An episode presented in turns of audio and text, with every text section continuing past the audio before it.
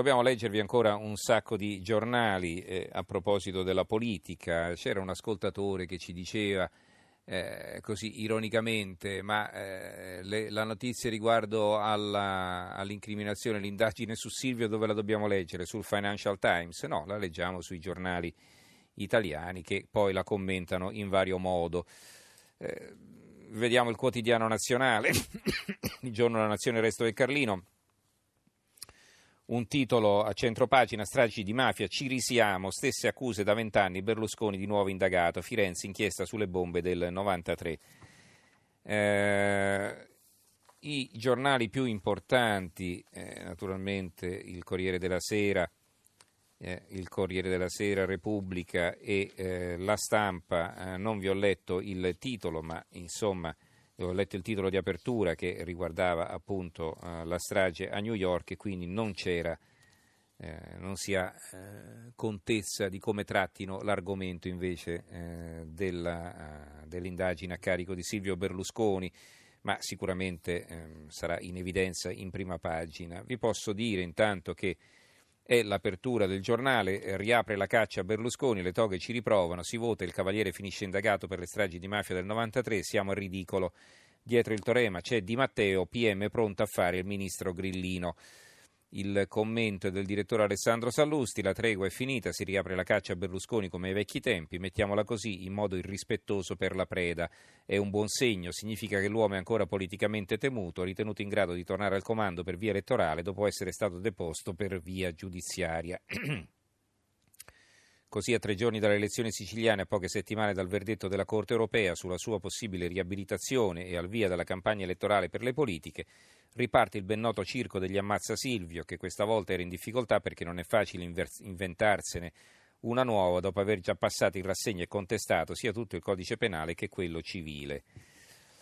Eh, il fatto quotidiano, eh, grande evidenza la notizia, però il commento è diametralmente opposto, il silenzio degli indecenti è il loro titolo, accomunano due notizie, censura di regime, sordina dei TG sull'indagine, un'altra voce scomoda, epurata. Quali sono le due notizie? Berlusconi e Dell'Utri indagati per le stragi, il patto e i ricatti di Graviano, servizi di Lillo e Lo Bianco alle pagine 2 e 3, e poi missione compiuta, la RAI del Nazareno fa fuori la Gabanelli il commento di Marco Travaglio, il fondo un CLN contro Berlusconi, incomincia così. Ah ragazzi scusate, dimenticavo una cosetta, ci sarebbero poi Berlusconi e Dell'Utri indagati come mandanti delle stragi mafiose del 93, ma non vi preoccupate, non è niente. Parliamo invece delle cose serie, il braccio destro della sindaca Appendino che fa levare una multa da 95 euro un amico e dei deliri twittati contro Rosato dall'aspirante assessore ai rifiuti dei 5 Stelle in Sicilia e il sottotesto che dovrebbero pubblicare TG Rai e Mediaset e i siti dei giornaloni che ieri hanno minimizzato o addirittura ignorato il magnifico TG3 la riapertura delle indagini sul leader e sull'ideatore di Forza Italia per la mattanza che insanguinò l'Italia da Firenze a Milano a Roma, uccidendo dieci innocenti e ferendone altre decine, abbattendo basiliche e musei e aprendo la strada al primo governo Berlusconi che infatti appena nato segnò la brusca fine della stagione stragista. Capita in tutto il mondo che i politici finiscono nei guai con la giustizia e il più delle volte si dimettono. E sempre sulla politica c'è il, un altro titolo, in Sicilia Musumeci, gli impresentabili li conosce uno a uno, chi è che lo dice? Calogero Mannino, che eh, ricordiamo alla fine era stato condannato e poi assolto, l'ex big della DC lo viene intervistato, lui non può fingere, eh, Musumeci dice Mannino, non può fingere un vecchio arnese della politica, un fascista, sa bene dove si trova, l'ex cavaliere se l'è cavata, non hanno avuto la perseveranza di beccarlo sul serio. Però intervista molto tenera di Calogero Mannino. Poi abbiamo Libero, lo processeranno anche da morto, è la foto di Berlusconi, vediamo qui accanimento giudiziario contro Silvio. Domenica si vota in Sicilia, il centrodestra in testa e i magistrati tornano a indagare Berlusconi per mafia. Non ci sono prove, solo le intercettazioni di un picciotto e le precedenti inchieste si sono rivelate un flop, non ne possiamo più. Un atto voluto e non dovuto che finirà in nulla è il titolo del commento di Filippo Facci. Il dubbio, il dubbio, il direttore Piero Sansonetti, lo ricordo, lavorava con eh, l'ex presidente della, della, Camera Bertinotti, eh, una, un po' troppo sfacciata è, il titolo del commento Elezioni in vista, scatta l'indagine su Berlusconi, paesi che vai, procura che trovi e poi c'è la foto di Berlusconi sotto quella di Puigdemont e poi in più in basso quella di Trump con l'impeachment.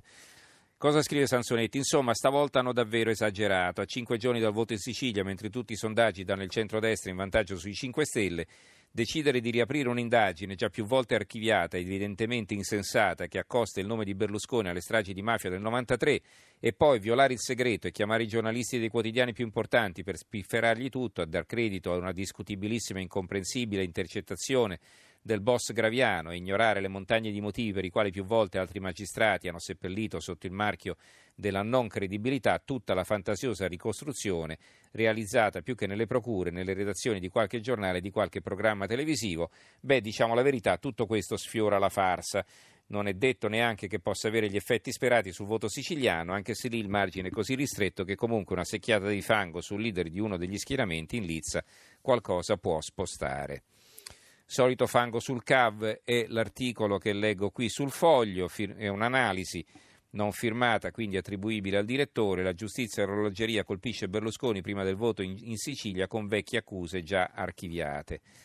L'opinione centrodestra ricompattato dalla giustizia e l'orologeria, intesa ritrovata fra Berlusconi e Salvini dopo la solita inchiesta orologeria che tenta per l'ennesima volta di bloccare il Cavaliere con l'accusa già archiviata di aver ordinato le stragi di mafia del 92.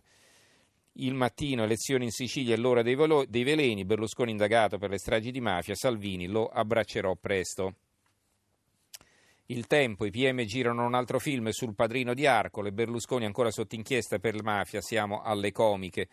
C'è poi il fondo di Gianmarco Chiocci, il padrino di Arcore parte terza, anzi quarta, forse quinta, sesta, si è perso il conto, ancora Berlusconi alla mafia, ancora, ancora, ancora, non se ne può più. È normale mettere sotto inchiesta di nuovo un premier ritornato al centro della scena politica nell'imminenza di un voto fondamentale? È normale farlo sulla base delle frasi che un boss mafioso Giuseppe Graviano ha pronunciato guardando fisso la telecamera come emerge dalla trascrizione delle stesse intercettazioni? Abbiamo poi un altro titolo politico più in alto sotto la testata, un titolo del tempo, Ostia al voto, la prova dei nove, forum al tempo, confronti in redazione tra i candidati alle elezioni municipali, criminalità, spiagge, immigrazione, match a tutto campo, non senza qualche scintilla. Eh, trovati appunti che indicano lealtà all'ISIS, eh, rinvenuti vicino a un furgoncino usato dal killer, questa invece è una notizia ANSA battuta poco fa eh, rinvenuti appunti scritti a mano in arabo che indicano lealtà all'ISIS, lo riporta il New York Times, quindi come vedete si vanno precisando i contorni dell'attentato. La nuova di Venezia di Mestre, Berlusconi indagato, Forza Italia e giustizia a orologeria. Altri titoli sulla politica, attenti ai lupi, e si vede lupi con eh, Alfano, mm, questa è la foto dei due, il partito di Alfano rialza il tiro e prende in ostaggio la legge di bilancio, al, al Senato i voti di AP sono decisivi, l'ex ministro Lupi se non viene radicalmente modificata non la votiamo, obiettivo la reintroduzione del bonus bebè da spendere in campagna elettorale. Eh, il eh, piccolo di eh, Trieste, Lingue di fuoco, il buongiorno di Mattia Feltri, non abbiamo tempo di leggerlo a proposito eh, della, della, minaccia di eh, un eh, ingegnere che poi era candidato dei 5 Stelle in Sicilia, Ettore Rosato, che insomma se la legge elettorale sarà eh, poi eh, bocciata dalla Corte Costituzionale, vi daremo fuoco a, a Ettore Rosato, il promotore, va bene. Allora, il piccolo di Trieste ti bruceremo, bufera sui 5 Stelle, Rosato minacciato dall'aspirante assessore, fa male per i figli. D'accordo, questo era il piccolo di Trieste, eh, perché Rosato è triestino, loro hanno questa grande notizia con grande evidenza. E a proposito della finanziaria, l'avvenire ha la stessa notizia del, fatto, del manifesto, ma letta in maniera diversa, è pioggia di bonus ma non per i bebè, via dalla manovra e al fondo famiglia solo 100 milioni, AP e cattolici del PD in rivolta, i nostri voti adesso sono in bilico, ma il Premier Gentiloni è sicuro, in aula i numeri ci saranno.